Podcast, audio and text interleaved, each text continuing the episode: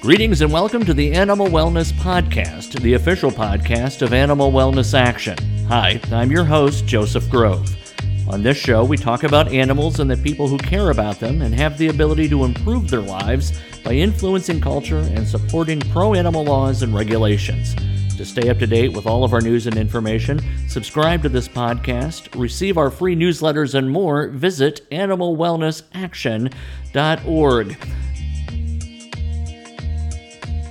Uh, we're talking again today about the coronavirus, which makes us hardly unique. Everyone is talking about coronavirus. I'm getting emails from people I didn't even realize I had given my email address to, like car washes. Wayne, it's ridiculous. It's like we want our car wash customers to know that you won't catch the coronavirus as you ride through your car in the car wash. Well, okay good good to know but there are a lot of serious things of course relating to the coronavirus that need to be discussed in one of our recent shows we talked about uh, how this zoonotic disease that is a disease that crosses the the generally reliable membrane between animals uh, and humans when it comes to the transmission of diseases was crossed at a wet market in Wuhan, China. Uh, uh, and we had a lot of uh, very fascinating information to be discussed about the coronavirus relative to that there. And I, and Wayne, you can correct me if I'm wrong, but I, I, believe it's the case that China has now shut down at least temporarily, maybe permanently, all of these live animal markets. Is that correct? Yes, it, it has. In terms of the official response, whether or not that is followed on the ground is a different matter. But the estimate is 20,000 live animal markets or wet uh, markets where domesticated animals and wild animals are sold because people, some small percentage of people in China, have an appetite for a wide range of species. Right, right, exactly, and they and they prefer them not only or indulge in them not only because of of the taste, but also I think we talked about a lot of uh, uh, mythical properties or superstitious properties, cultural myths regarding uh, whether eating a certain animal will make a man more virile or or inure to greater health. Uh, and correct me if I'm wrong on that. Yes, I think that there is some of that going on as well, and uh, of course, you know, among the people who do this, just a, a total inattention to animal suffering, and inattention to the defense of biodiversity, and frankly, uh, a complete ignorance about the threats to them as individuals and to society as a whole. And as we discussed in our prior podcast on this, Joe, this is remarkable. I mean, to think of a, a small little transaction at an open air, squalid, overcrowded, uh, wet market in one city in China, unleashing this global pandemic. Uh, the circumstance in the United States, which appears to be in the early stages of grappling with this pandemic, you know, it could be the most significant thing that's happened uh, to the United States since World War II. And, you know, I don't want to say I told you so, you know, on behalf of the animal welfare community, but we have been warning about these wet markets because of the threat of zoonotic diseases being spawned there and jumping the species barrier and infecting a human, and then that virus then crossing the globe. And you know, we said it after the SARS outbreak in 2002 and 2003, which also began at a wet market in, in a city in China. And here we are again. And of course, wet markets occur not just in China, but they occur in Vietnam, which has also pledged to close down those wet markets. And we have some in the United States as well. But there's been very little discussion about it. The animal welfare community is trying to inject this into the discussion but it seems to be lost as we talk, you know, uh, about containment, which is is very understandable because now we want to arrest the spread of this this virus. But it's a serious issue, and I think we have a duty as animal welfare advocates to talk about the origins of this so we don't replicate it.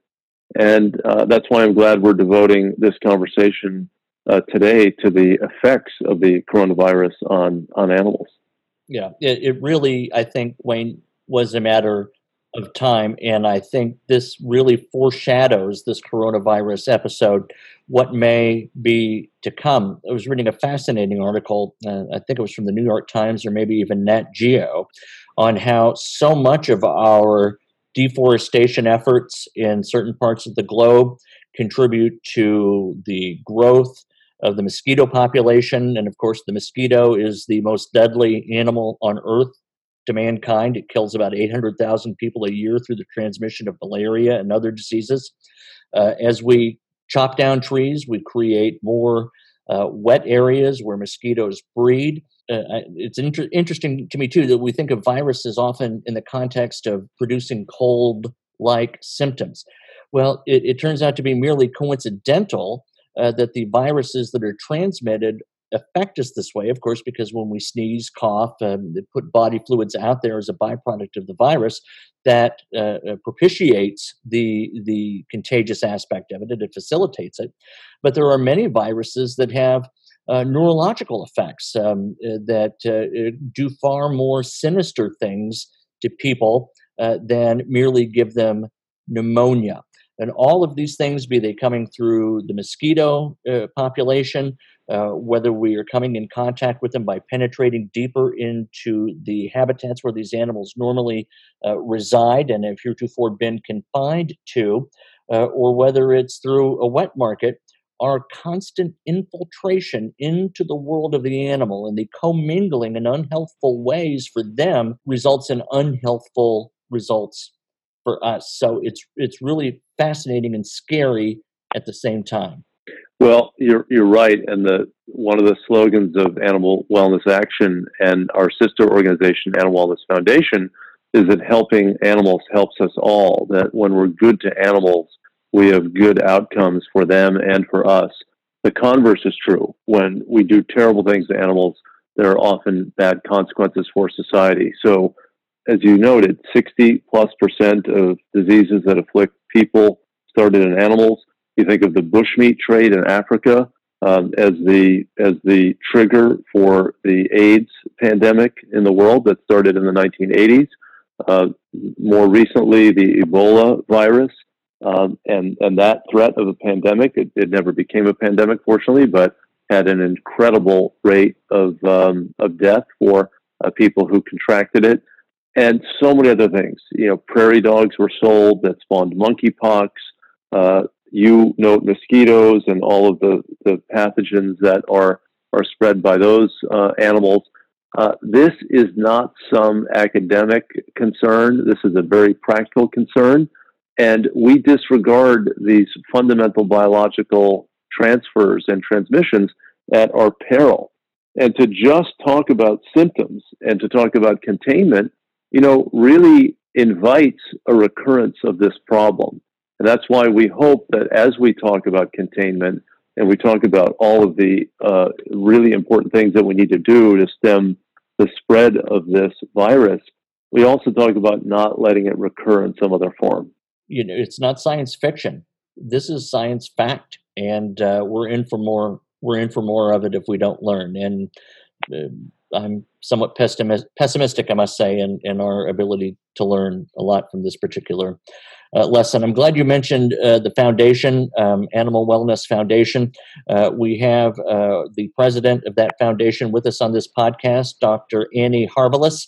Uh, she is going to be talking with us in a few minutes about pets and coronavirus. Some very interesting things happening there. We want our listeners to be made aware of. But first, I want to go to Marty Irby. Marty has been doing a great deal of work uh, lobbying uh, on the uh, Horse Racing Integrity Act. Uh, Churchill Downs, in my backyard, recently announced that they were postponing the Derby until September. Uh, Marty, tell us uh, what this delay owing to the coronavirus means to horse racing, if anything, in the big picture, and what do we need to know regarding the progress of the Horse Racing Integrity Act? Yes, thank you, Joe. I know since the Derby is in your backyard, I'm sure there will be some economic changes in the area, and they did postpone the Derby until September 5th. But what's interesting is that, as usual, the horse racing industry lags behind everyone else. Every other major sport in the country had been canceled, and then it was about a week or maybe more before the Derby was even postponed and still today, as we sit here, there are tracks across the country that are running horses. They may not have fans in the stands, but honestly, fans weren't there that much to begin with. So they're putting jockeys, trainers, grooms, valets, so many people at risk. Right now, horses are running this week uh, at Sam Houston in Texas, at Oaklawn Park in Arkansas, Tampa Bay Downs, and on Saturday, the Churchill Downs owned fairgrounds in New Orleans, Louisiana, will be running and hosting the Louisiana Derby. So it seems to me that this was uh, very much a self serving decision by Churchill Downs for the rest of the world to be able to see that the Derby was postponed and they didn't really do anything else. All these other tracks are operating, they're running horses, putting people at risk, putting the horses' lives at risk because they're continuing to drug horses as these races go on. And so we really want to see the Horse Racing Integrity Act passed, and we've been calling on Congress to do so. And we think that these races and racetracks should not run these horses until the legislation has been signed into law where this can be taken care of, this can be cleaned up. There's so many health and safety factors related to this. But just know that despite all of the other shutdowns in the world, the one thing that's still running and operating is American horse racing. And even in Tennessee, where the big lick sore horses are shown, those people have even canceled the horse shows. And that says a lot if they've done it and horse racing hasn't. So uh, I'm really disappointed in the horse racing industry and really disappointed in Churchill Downs, but I'm not surprised one bit considering 29 uh, horse racing individuals were indicted last week as well. Um, we hope that things change and we're going to continue pushing on and working to effectuate that change across the country in American horse racing. Uh, there was some good news. Um, if you're from Louisville or Kentucky or follow thoroughbred racing at all, you know the name Bob Baffert. Uh, he recently came out in support of the Horse Racing Integrity Act. He did. We were really thrilled uh, to have Bob Baffert on board last week. As I said, 29 individuals were indicted, two of the other top trainers in the racing industry, and Baffert is well known across the country. Probably the most well known figure in the sport, silver haired guy, trained the two Triple Crown winners that have won in the past 37 years. And I know many of our colleagues and friends in the Coalition for Horse Racing Integrity had been working on him for quite some time. So that was a big gain for us. It really opened the door for pretty much any other trainer out there to support the bill and not face much backlash within the industry since he's the creme de la creme. So we really are thrilled to see that. I do think we're going to see more trainers and other jockeys come on board re- relatively quickly, and we're going to get some more momentum going on that bill as soon as the coronavirus lets us um, get our head above water. Thank you for that update, Marty. I want to transition now over to uh, Dr. Annie Harvilicz, uh, Doctor of Veterinary Medicine. She's the president of Animal Wellness Foundation and the secretary for Animal Wellness Action the producer of this podcast. She resides in LA and owns and operates the Animal Wellness Center uh, there. Annie, we're sure uh, glad you are with us. Um, Thanks so much for having me. One of the most heartbreaking stories I've read relating to the outbreak of uh, uh this coronavirus in China, uh, the thousands upon thousands of pets who have been left to um, starve to death, to dehydrate, have been abandoned in that area. Uh, what do you know about that? And do you see a risk of pets being abandoned if the coronavirus gets China-like out of hand over here? It's it's definitely a concern. It's something that we have to be worried about um, when it comes to a time when people have to make decisions about what's best for their family. Sometimes they forget that their pets are also members of the family, um, and we've already been seeing here in Los Angeles people coming in who aren't able to care for their pets anymore. Um, we did have somebody relinquish a pet because they lost their job and they just couldn't handle it anymore.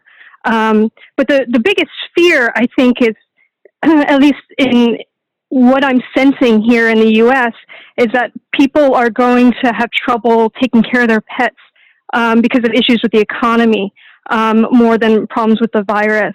Um, what I heard from people who, who were, you know, living through the the COVID outbreak in China was that people were afraid of their pets. Um, they were very fearful that they could get the disease from their animals, or that their animal was going to go out and um, infect more their family members or their loved ones. Um, and so they, in, in some cases, were actually euthanizing them um, just because they were too afraid that they were getting it. And it's because I think a lot of that is some of it may be cultural, um, but it's also that it was very new then. And, you know, one of the things that people knew was that it had come from these meat markets, so they were afraid that it was zoonotic enough that people could get it from their pets. But we, we have a lot more information now. Um, it, a lot more people have been infected. There have been a lot more pets around. And we know now that we can't get it from the pets, or at least everything we've shown so far um, is pointing to the fact that people can't get it from their pets. I want to make that, that clear, Andy, because that's an important point. Because my, my little Yeah. chihuahua from hell is right by my right foot, and she is nervous that uh, uh, I might suspect her of being able to bring in the coronavirus to the home. So, can I tell Apple that she is safe with me Yeah. and that she is not going to make me sick or she's not going to be made sick? yes, I think you can tell Apple she's going to be okay. You hear that, Um, Apple? You're okay. yes. You're okay, honey. So here's something that I, I just learned uh, that the AVMA released. IDEXX is one of our big laboratory service um, partners. And March 13th, they announced that they had actually developed a test to evaluate COVID 19 in dogs and cats. And they evaluated thousands of dog and cat specimens from potentially exposed animals. And they got no positive results. So we did have that one positive result that's been in the news a lot um, in Hong Kong. Uh, it was a dog that tested weak positive, and it continued to test weak positive.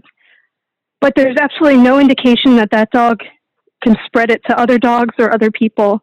And that was one case out of hundreds of thousands of people who have been exposed and have pets. Talk about So- what a, what's a, a weak positive. Can you do you know enough about that to explain it to our listeners what that means? A weak positive. Well, just that they're. I mean, wh- when you when you do the test, I'm not 100 percent sure what kind of tests that they're running, um, but a lot of times you're looking for actual particles. Um, sometimes you're looking for virus particles. Sometimes you're looking at the immune system's response to the virus. So when you have a weak positive, it usually means that there's a very very small amount present. Not a, you're not necessarily enough to be worried about. Um, in other diseases that I do know about, when we get a weak positive, we usually just you know retest it and be a little cautious. But when you have a strong positive, you're you're pretty much convinced that it's it's an accurate test result. Sometimes with weak positives, they can be false positives. hmm Gotcha. Right. So, and the reason that dogs and cats don't seem to get this is that they have, uh, am I correct, natural immunities to this. That there is some characteristic about their cell DNA that does not enable the virus to penetrate those cells and take up residence there, whereas human cells do not have that defense. Is that an accurate scientific representation of, of the machinery going on here? That's that's perfect. That's yeah, that's exactly that's exactly the thought process. Um, because when you have you can have many zoonotic diseases um, that could be passed from one species to another, but it doesn't mean that it can pass to all species. So even though this may have come from an animal that was sold at a meat market, that doesn't mean that all animals can get it. It just means that we had that one transmission from a mutation. I will say this we are saying that it is a good idea if people test positive for COVID 19 or if they're concerned that they have the disease. It is better not to, you know, kiss and cuddle on your dog just to be safe. You know, Mhm. and and I think a lot of that has to do with the potential risk of the dog being a fomite, which means if virus particles get on your dog and then someone else immediately, you know, kisses on the dog or something, maybe there's some particles that are that are on the fur. I got you. Well, Um, yeah, it's just so a dog in that case would be just like a banister or a, a piece of furniture. Exactly. It- yeah, the residue could be on there. So Yeah, it could be could be a, a hairbrush or a seat cushion, like anything. right. um, you know, any anything can do that. So that doesn't that's not you know particular to dogs or cats, but we are recommending as as veterinarians that if you have the disease, have someone else care for your pet for a while. Okay, um, you know, while while you're in quarantine.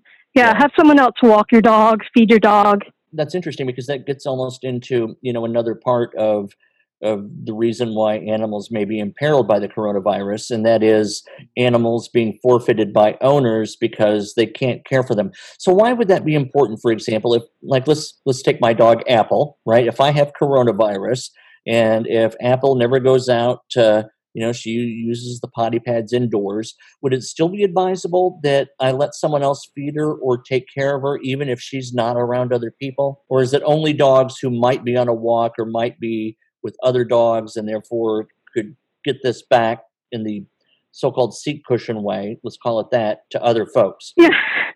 Right? I mean, uh, yes, yes, I think I think so, and and I also think it's just because with viruses, and especially this new virus, we don't know everything about it, so we're just trying to be safe. You know, they, that's why they're making that recommendation at the AVMA. It's just just to be safe. But I I have a tiny little Yorkie. She would be very happy to just hang out with me and not go outside or be around anyone else. If I got sick, I probably would keep her with me yeah, right. because because you know the the benefits of having her with me both for her and myself far outweigh the risk um, but as you know a professional and the professional organization they're recommending if you're sick you know have someone else care for your pet for you Yeah, I was going to say because that may worry you also uh, with your animal advocacy that you will suddenly see people overreacting to that suggestion and saying, "I Mhm. may have coronavirus. Here, take my pet." Okay. no we don't want that because you know the the idea is that it's temporary uh, a lot of times people are only quarantined for for two to four weeks it should not make people relinquish their pets it's it's not worth it and uh, and, they're also probably concerned that you know sometimes people have to get hospitalized and and then what's going to happen to the pets. Like uh you know i know in china they were having trouble where people were getting so sick they were getting hospitalized and nobody knew that they had a dog or a cat at home and the dog and cat at home you know they were going a week two weeks without any food or anything so And I think that's good the for yeah. I think that was the genesis of, of, the story I was reading about uh, all of the, the thousands Yeah. of pets uh, starving to death or dehydrating. You know, in China, is that so many people had, had either left or were, is to your point, hospitalized and so there's several reasons why it's a good idea to you know let someone know you have a pet you know see if somebody else can can help take care of them while you're ill and, and while you're recovering All right, But- good. Well, I want to I want to go to one other question, and then I'll turn it over to Wayne Okay. and Marty because people are getting uh, laid off, right? Bartenders, uh, wait staff, lots of folks, uh, you know, in the tip-based economy are going to be hurting financially. What resources are available for these people to help take care of their pets while they try and keep food on on the table for themselves? there are a lot of resources available and the best place for people to find those resources is to contact their veterinarian. Um, veterinarians are highly compassionate people in general and they are very concerned about making sure that people keep their pets and people are able to pay for things. So there, there are a lot of funds out there to help people with veterinary care um, there are food banks out there they're just very localized. So the best thing to do is to contact your veterinarian. With Animal Wellness Foundation, for the past 10 years here in Los Angeles, we've been helping people um, who are low income, who need help with their veterinary expenses. Um, before that, I did work at the ASPCA in New York City. And one thing that I've found repeatedly is that people that don't have the financial resources that they need to take care of their pet sometimes wait too long to seek care. And that's the most important message that I have today for people. You don't want to wait. If your dog is sick, call the vet. If your dog is having diarrhea, call. Don't wait until it gets to a point where they're so dehydrated or, you know, vomiting so much or have a foreign body that's been in their intestines too long. Like a lot of diseases, if you treat it early, it can be kind of cheap, for lack of a better way to say it. You know, if you come in right when your dog starts having diarrhea, we can treat it with pills and be done, and it's easy. But if you wait until they're extremely dehydrated, you know, and sometimes people wait until they're on the verge of death, and you bring them in, that's a bill that's going to be a couple thousand dollars. If a cat goes two days sometimes, but more likely like two or three days without eating, their liver starts shutting down and they get extremely sick. It's better to take care of it early, like seek help fast, quickly, don't wait. So if you're listening Because to this it'll- it'll get podcast, worse. right, and and you've lost your income because of coronavirus, your message is uh, call your veterinarian, explain the situation. Don't don't be ashamed, right? Don't be afraid to Mhm. call the veterinarian and say, hey, you know, this virus is costing me my income, but my cat is showing or my dog is showing these symptoms. What what can be done, you know, to help me out here? Um, are most vets working Yeah. right now? Um, is there any sort of uh, what do what do you know about that across the country? Uh, veterinarians, and, and I actually uh, did some research on this on what happened in China, what's, what happened in Italy. Even when they have lockdowns, veterinarians are considered essential employees. Good to So know. veterinarians are going to stay open. Um, a lot of them are going back to just emergency care. Um, you know, we're not doing a lot of elective procedures, um, but vets are going to stay open, and they're going to be there for you. What we're doing at our clinic, at our hospital, and what a lot of hospitals pretty much around the country are doing is I, I'm calling it a drive-through service. Instead of people getting out of the car, they're just driving up to our hospital, calling when they're there. We're getting a history, getting all the information on the phone, and then somebody comes out, gets the pet, brings the pet inside, and the owner never leaves their car. It's great because without that person-to-person uh, contact, we're really minimizing the chance of you know COVID infection. But we're also getting all the, the pets taken care of. And I think that that's another thing that's important because there are going to be some people out there that aren't going to take their pets to the vet because they're too concerned about contracting something at the vet office. So it's good to know that veterinarians are taking precautions. And also, veterinarians, more than most other businesses, know how to deal with contagious disease.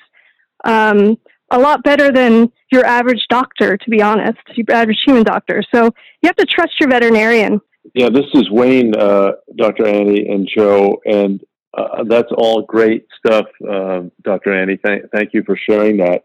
I think you know you're you're correct that vets are so caring, and it's an amazing network. You know, eighty thousand veterinarians in the United States, uh, but I, I will tell you that it's a lot of burden on them. And Annie, Dr. Annie, will be the first to tell you that m- most of them are small business owners, and they are uh, very stressed. It's one of the most um, intense jobs you can you can have. I mean, the suicide rates for veterinarians are among the highest of any occupation in the country, and they're burdened. And for them to deal with this chronic problem of of people not having enough resources or feeling they don't have enough resources to feed their animals, to give them medical services, uh, other things such as vaccination, spay, neuter.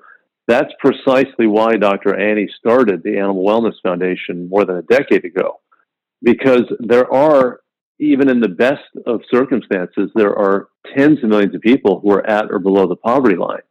And I remember going down to Katrina uh, after the uh, to Louisiana after the Katrina uh, hurricane hit. Hurricane Katrina hit the Gulf Coast in 2005, and there were so many people from lower income areas who were desperate to help their animals.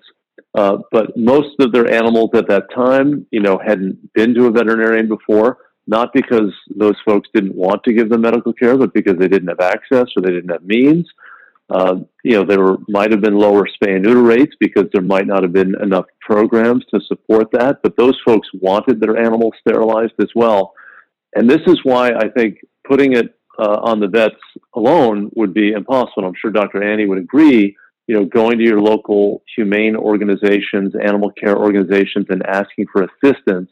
And this is again the the raison d'être for the Animal Wellness Foundation. And the Animal Wellness Foundation is going to be expanding its programs during this time to try to attend to people's needs for their animals, whether it's food or medical services. And this, to me, is one of the biggest companion animal issues in the United States. You know, puppy mills are a big problem, dog fighting is a big problem.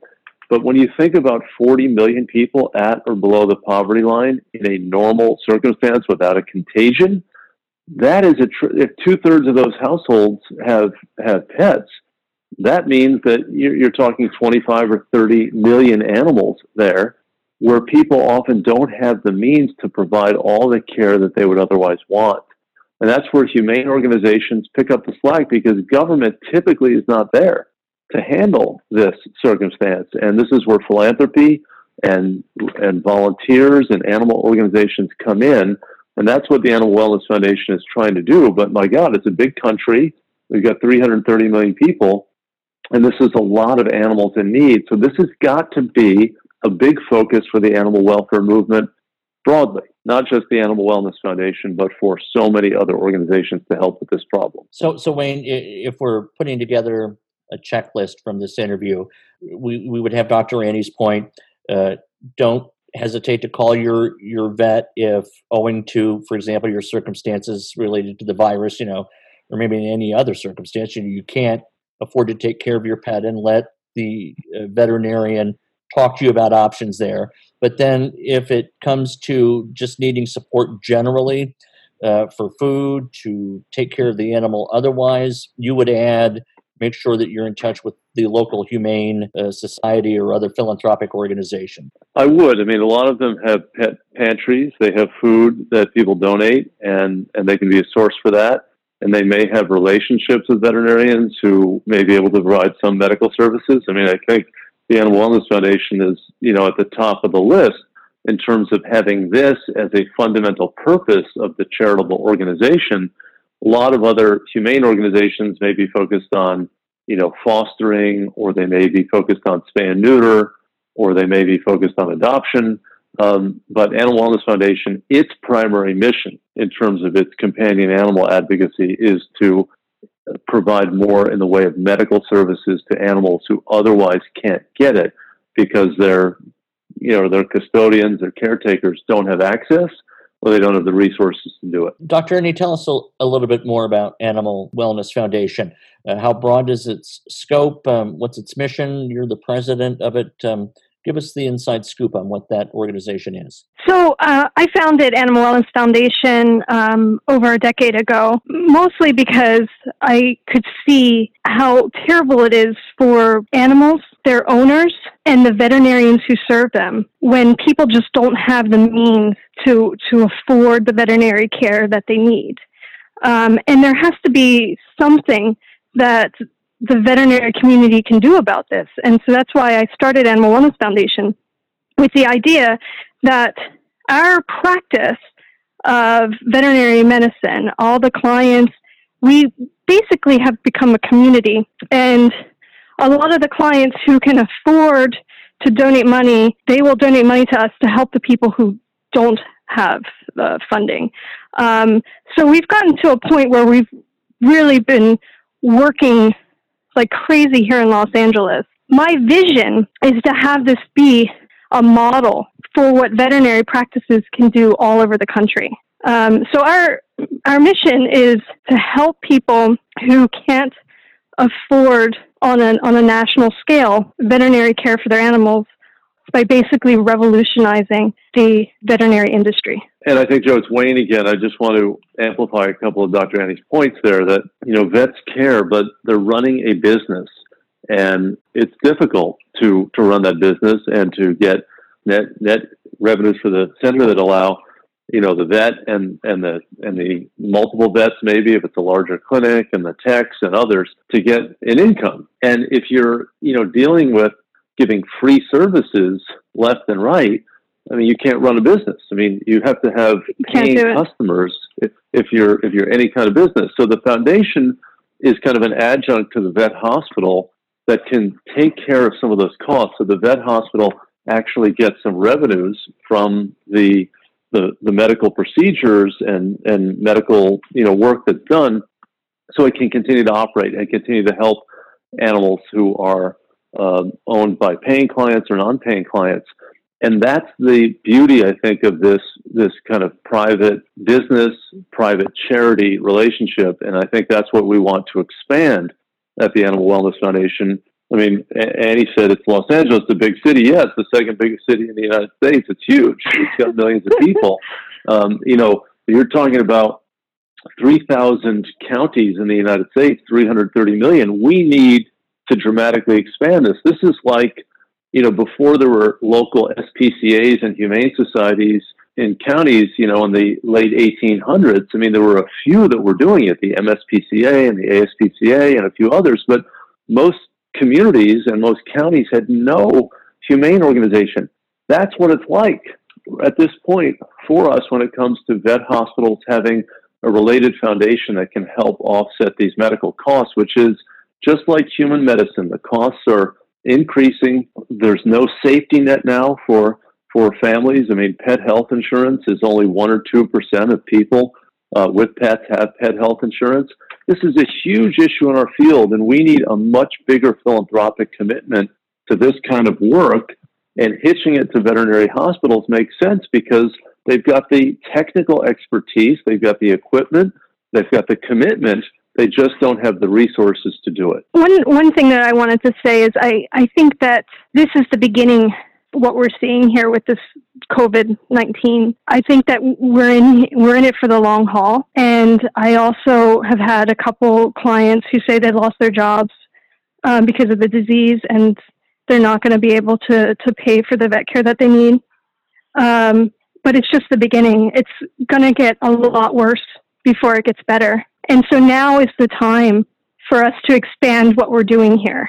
Um, because the entire United States of America is going to be in trouble um, in terms of the economy and what people are being going to be able to do for their pets. And so, you know, this is this is the time when we have to have a call to action to to really help out and, and step up and and be the be the leaders of this revolution in the veterinary industry. Joe, yeah, I would. I wanted to add too. Thanks, Annie, so much for such a great show today. Um, but I, I also wanted to add that I, I didn't include this earlier. One other uh, very huge disappointment in the city of New York and in the horse industry is that even though they've shut down most uh, of the transportation in Manhattan, horse drawn carriages are still running and operating around Central Park and around the city. And we're going to be working on that a little further, but that's a little disappointing to see that the mayor and the city council there hasn't done anything about that in the times that we're in. So I just wanted to add that in. And thanks again, Annie, for being here today with us. Thank you so much for listening to the Animal Wellness Podcast. I've been your host, Joseph Grove. Be sure to visit animalwellnessaction.org to find out about all of our legislative efforts, subscribe to our newsletters, and link up with our social media channels. Want to subscribe to this podcast? Go to iTunes, Stitcher, Spotify, Podbean, and we'll be back real soon with another episode of the Animal Wellness Podcast.